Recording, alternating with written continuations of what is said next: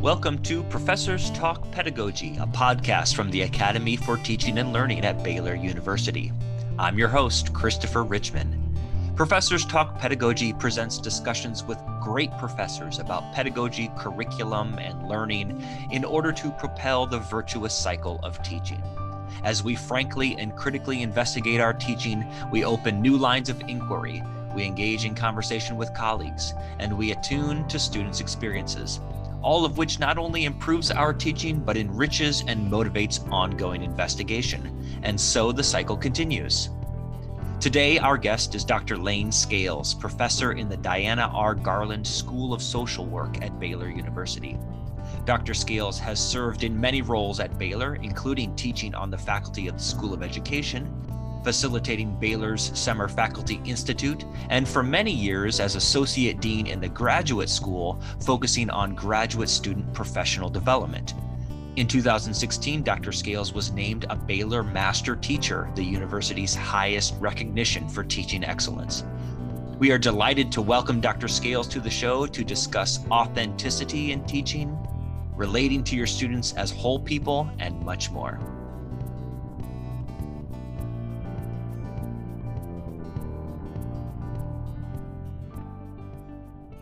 Well, Laine Scales, thank you so much for joining our show today. It's a pleasure to have you on.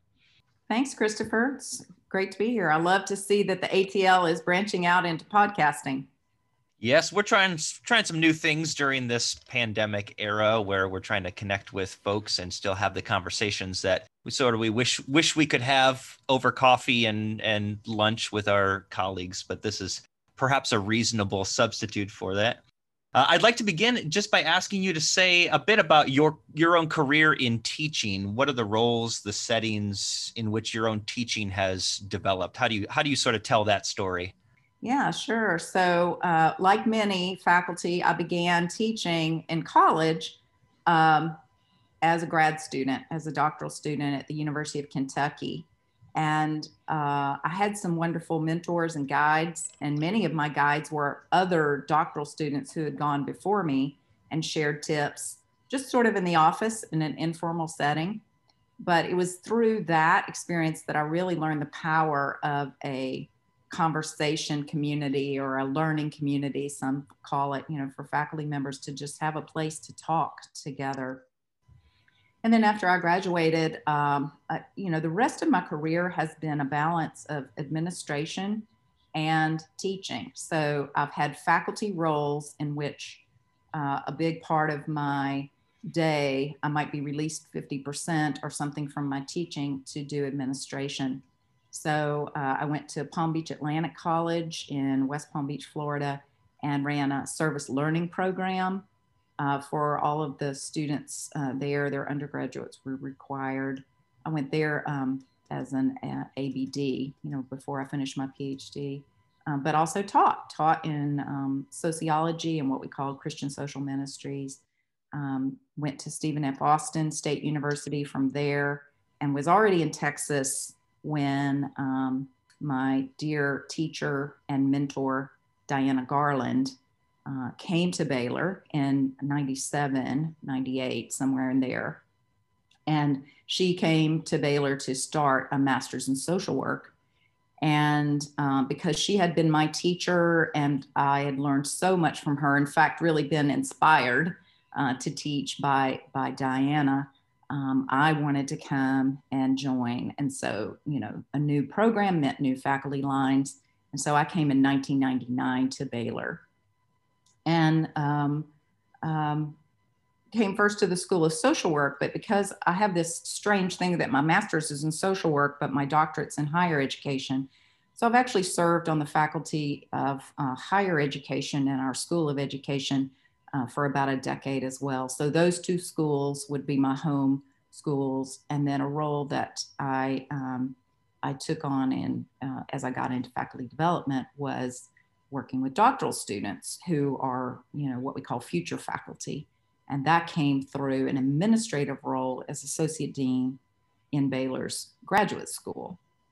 And again, a, you know, a new program, we didn't really have much in place. Departments were doing things, but we didn't have much uh, across the university. And Larry Lyon uh, the dean had a great vision for um, developing our doctoral students in that way um, to become future faculty. And that would be my role is helping them learn to teach.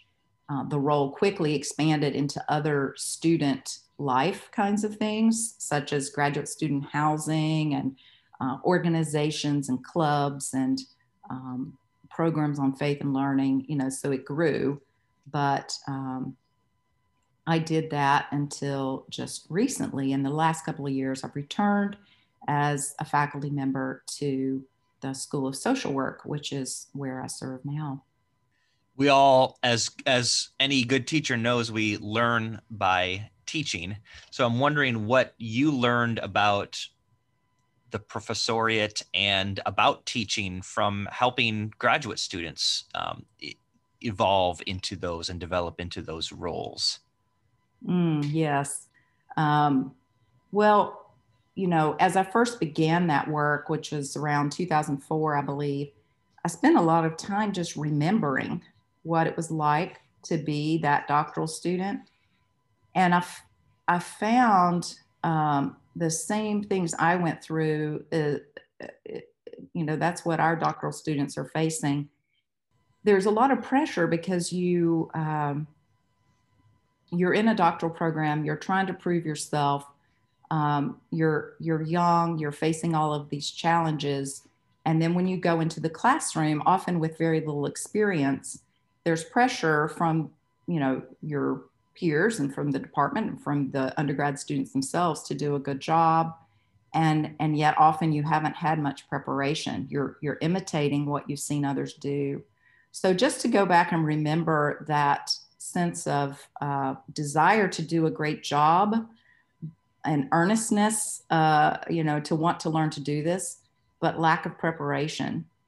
So that, you know, inspired me to find the best tools, the best readings, the best um, opportunities, uh, you know, that we could provide for students uh, to to learn and prepare themselves.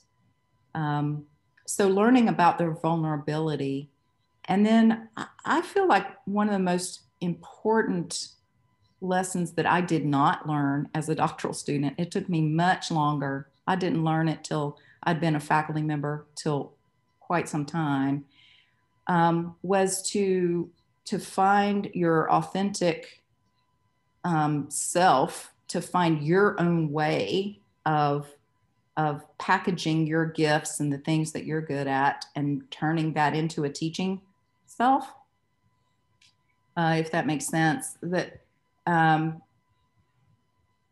i think we imitate the teachers we've seen and in, in my graduate work so i went to a seminary where the teachers were silver haired men over 50 uh, who stood at the front of the room and expounded on the very wise things they'd learned in their scholarship. And when I tried to imitate that, I would fall short, right? Because I am I am not a gentleman and a scholar by any means. And so I floundered um, in my early days to to try to figure out if I, I knew I couldn't imitate that. What do I have you know, who is Laine Scales and what does she have that could be packaged into a teaching, um, you know, purpose. So figuring that out came late to me. If I could do one thing for doctoral students, it would be start them on that journey earlier and help them in their doctoral years figure out their things that they bring and so that's a lot of what my classes, my workshops, my conversations, my mentoring with doctoral students is about. You know, what are your your particular things that you do well and and how do we develop your teaching style from that?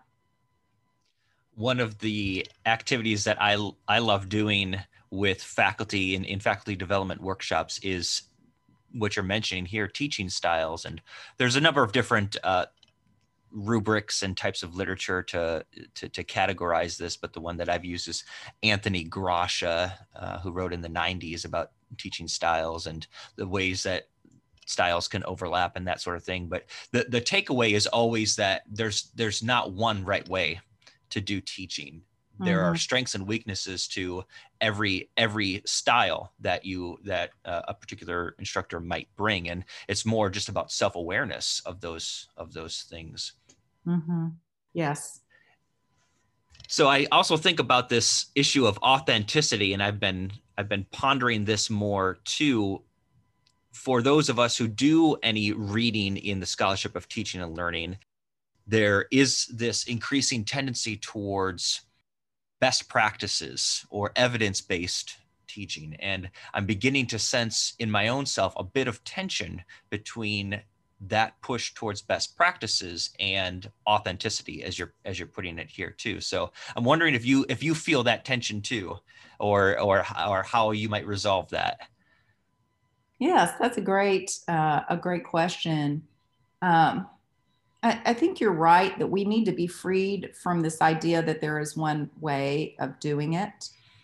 Um, and yet people who have found a good way become you know evangelical about it and everybody wants to share their way as if it's the best way and maybe it is the best way for them um, but you know a book that you know it's been out a while now uh, ken bain's what the best college teachers do i think books like that and articles like that free us from that idea that there's there's one best practice because what what Bain does, and you, uh, you know, the title could be a, a, little bit misleading. What the best college teachers do, you think, oh, there's a recipe. Let me open this book and see what the recipe is. And what Bain does is he shows us many different ways of teaching, and all of these, he, you know, he interviews award-winning teachers, and they're all so different. They're so different in how they execute uh, and how they plan and uh, how they respond to students.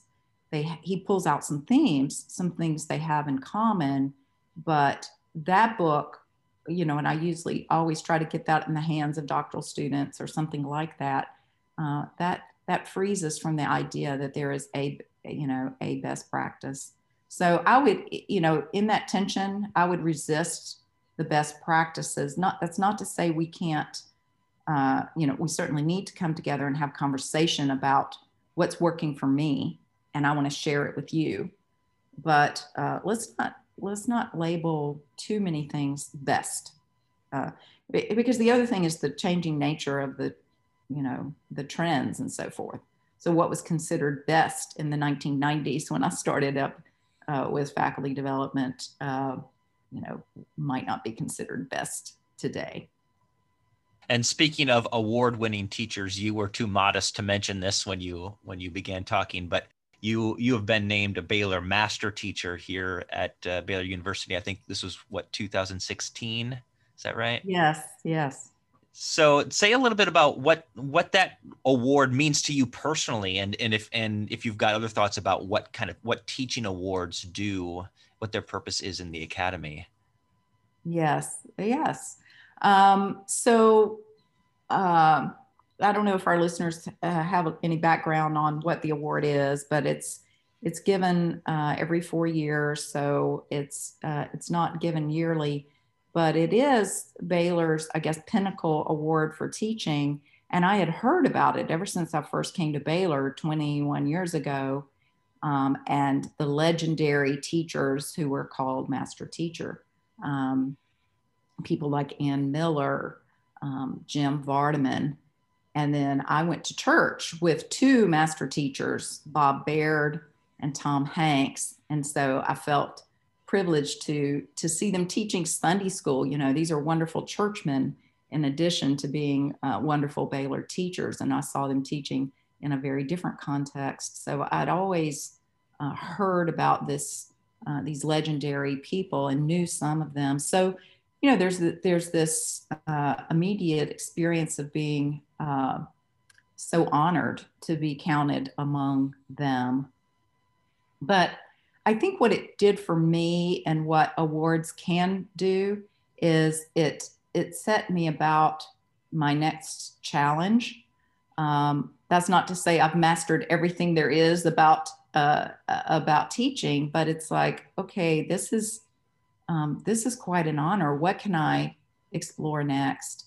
And for me, it was right around that time that I set my new goal as being uh, online teaching.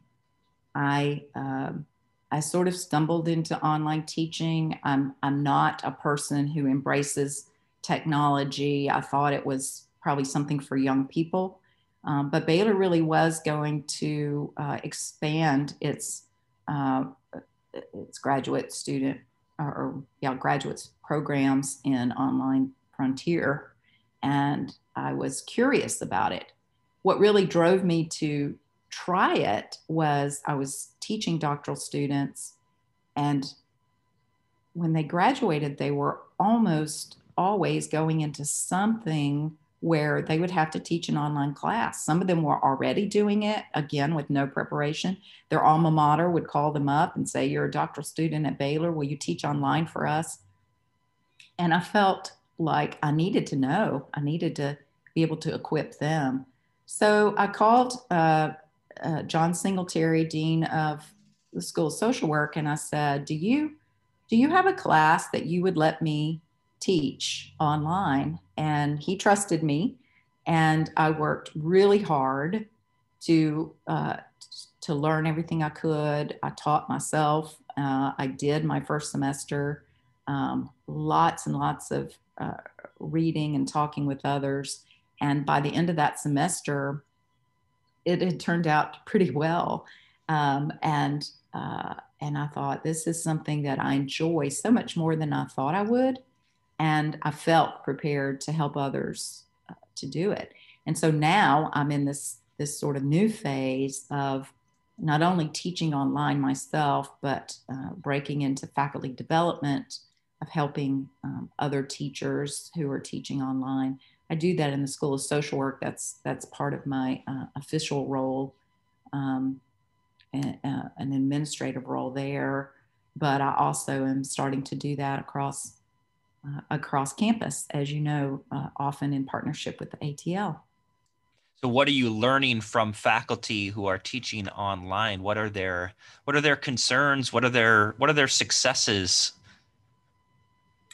well, you know, as you know, with the pandemic, we've had a huge influx of online teachers and many who who had to suddenly do this in the middle of the spring semester without preparation.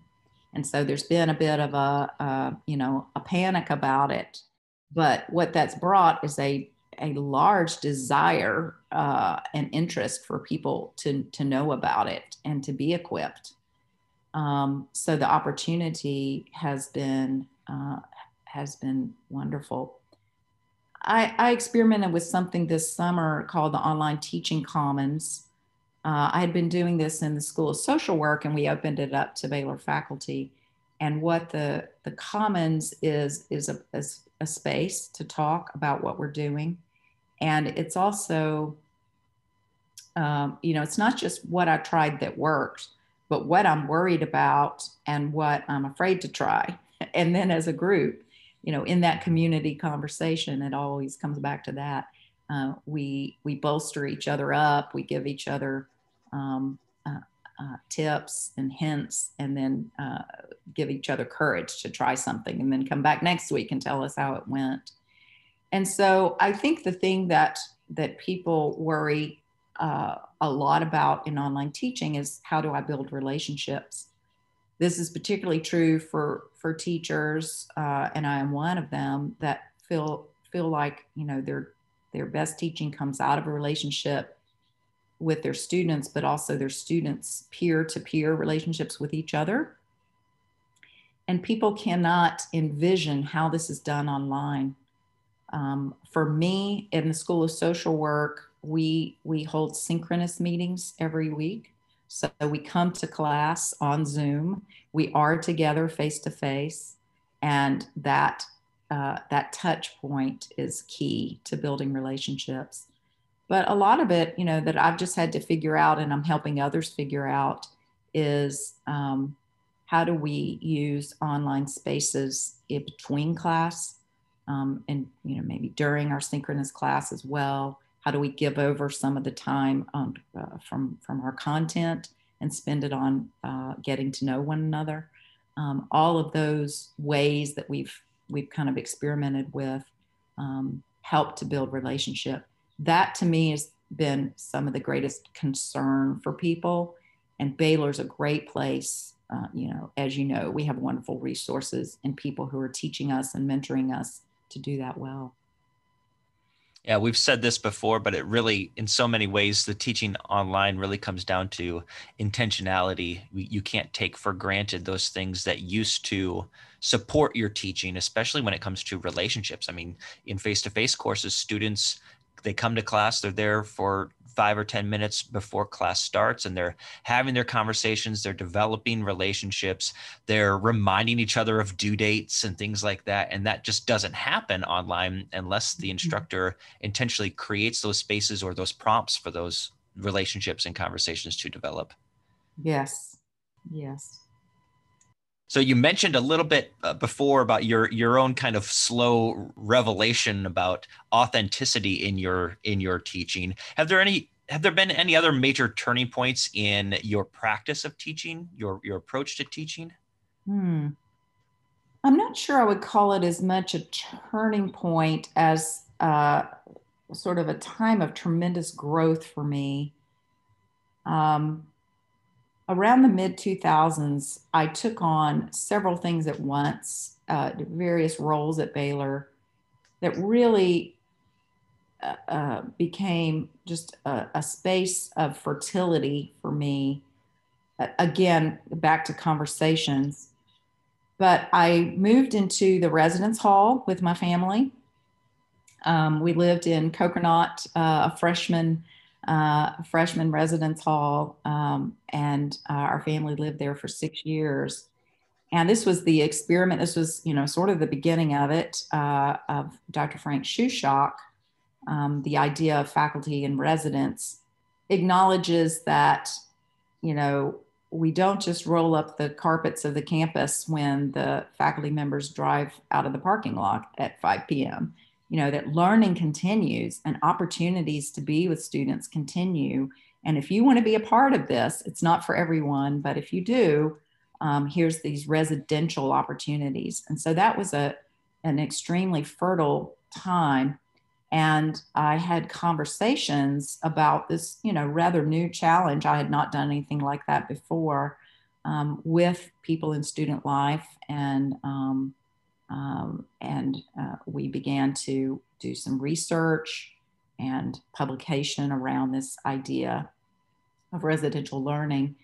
About the same time, I took on a study abroad, uh, Baylor and Oxford, um, directing that program, which had a similar dynamic of being with students as whole people, you know, all day, every day, through every mood, through every stress, and through the joys as they discover uh, a new country and um, new cultures. Um, so much learning there. Um, I, this was about the same time I began teaching doctoral students uh, and developing future faculty. So just uh, a, an amazing time of fertility. And I would think, I think the theme that uh, kind of came through all of that is is something I'd read about and understood intellectually, but I could see it more every day. The idea of students as whole people, and that if I'm if I'm going to deal with them as a teacher, um, many teachers do. I simply see them in the classroom, consider their uh, intellectual selves and their you know their brains, and um, and that's it. There's a boundary there um, whereas what students long for and what I think you know the best teachers do is to approach this as a as a human being with many many facets, uh, including you know their spiritual and social selves and and their developmental stage. You know the the the pleasure I had in those years was I was living with undergraduates, teaching master students, um, doing faculty development with doctoral students. And so I had the whole range. and today's undergraduate student is tomorrow's uh, doctoral student if they stick around Baylor long enough, you know, and to see that development. Um, so uh, an incredibly fertile time. And I've, you know, I've transitioned out of most of those programs, but uh, I've taken with me uh, wonderful reflections and memories and lessons, I think, from from that uh, very fertile time. Many of the conversations that we're having about teaching during the pandemic, I think, can be summed up in this theme of of thinking about students as as as you say as whole people even when you get to something as sort of logistic or technical as do i require my students to show their camera on when when they're zooming into a class? And then that implies all these kinds of questions about about privacy about where those students are at um, when they're in class because then you really as a teacher you really start to realize they're not just brains on a stick right? They have environments all their own. They have families. They have situations that they are uh, part of. They have ecosystems that they are a part of that mm-hmm. are not directly related to this to this class. And i see i see good good points made in many directions on that that evolving discussion about students showing their webcams on on zoom classes. But i just it, when you mentioned that about seeing students as whole people that's what came to mind for me. Mm, yes. So have there been as you think about your years of teaching have there been teaching approaches or technique, techniques that you've tried that just sort of like fell flat that just did not work uh, either for student learning or for you as an instructor. I mean, you mentioned trying to, you know, trying to imitate the the the, the wise gentleman scholar um, that just was not you. Are there any other things that you you you did earlier in your career that you just don't do now? Mm. Yeah, that's that's a great question. Well, I'll go back to Diana Garland, who uh, was my teacher uh, as a master's student and one of the things that made Diana so fun is she would take risks. You know, she would just try anything. And sometimes you felt silly uh, carrying out a role play or, you know, uh, something that she would set up for our learning. But then after it was over and everybody had, you know, stopped feeling silly about it and we had done it together, she would have this um, very profound unpacking of um, of uh, you know what we had learned and and that's where the learning all crystallized. And but there was always a, a joy um, and and humor. So i have tried and i have failed uh, to bring humor to my classes. I think humor shows up and invites itself um, spontaneously and so i'm not saying that i haven't ever said anything funny but early in my career, I thought, you know, I mean, and we can pick up a, any of our, our, our books, you know, about doing a good lecture or whatever, and it'll say include humor. Um, right. You know, but when I prepare humor, um, I'm just not very good at that, and it does fall flat. So, you know, I admire, you know, my my boss in the grad school, Dr. Larry Lyon you can watch Larry Lyon give a presentation, and it doesn't matter who that audience is, he will have them in stitches at some point. That's that's how he relates, and um, it is. I watched him behind the scenes. It is well prepared. It is thoroughly practiced, and he knows exactly when we're going to laugh and how long right. we should laugh for. You know, and I can't do it. I've tried. So yes, that's where I've, uh, you know, in more recent years, I've said, give up on that lane and look at joy instead. And so some of the ways that Diana um, did, I, I often do. And I, I, feel like I can bring joy to my classes, but humor, uh, that's, a, that's a different thing. That's great. I think that's great advice. And you, you, you try to focus on, I think it goes back to the authenticity thing. You focus on what yeah. is what is true to you as a as a teacher. And not only will you find that those things, some of those things just didn't work, but because they weren't you, students pick up on that too. And so for them, it becomes a less authentic experience. Mm-hmm. Yes, absolutely. Well, well, we are about out of time. Was there anything else that you wanted to add for us before we let you go? Well, I, I, know I keep mentioning the ATL, but as you know, the ATL is a very special um, part of Baylor for me because I had the privilege of being on that first committee with several others who who proposed to Baylor, we need such a place. And uh, as I broke into faculty development before we had the ATL, we were working on little pockets you know, Summer Faculty Institute was one of them, but there were others um, that we said there needs to be an infrastructure, there needs to be a budget. And so um, just being with you here today, and you know, this happens all the time, Christopher, as we have other activities together. Um, but just seeing how the ATL flourishes, you know, we're in our 11th year now, and uh, what what you and your colleagues um, do to to provide this resource for Baylor faculty um, is is just a wonderful, wonderful gift to get to Baylor. So I would think, you know, my my last words are, are thank you for for bringing to life, you know, the vision that we had those years ago. Well, thank you for your support and your work with the ATL, and thank you for talking with us today and sharing your insights. We really appreciate it. Yeah, my pleasure.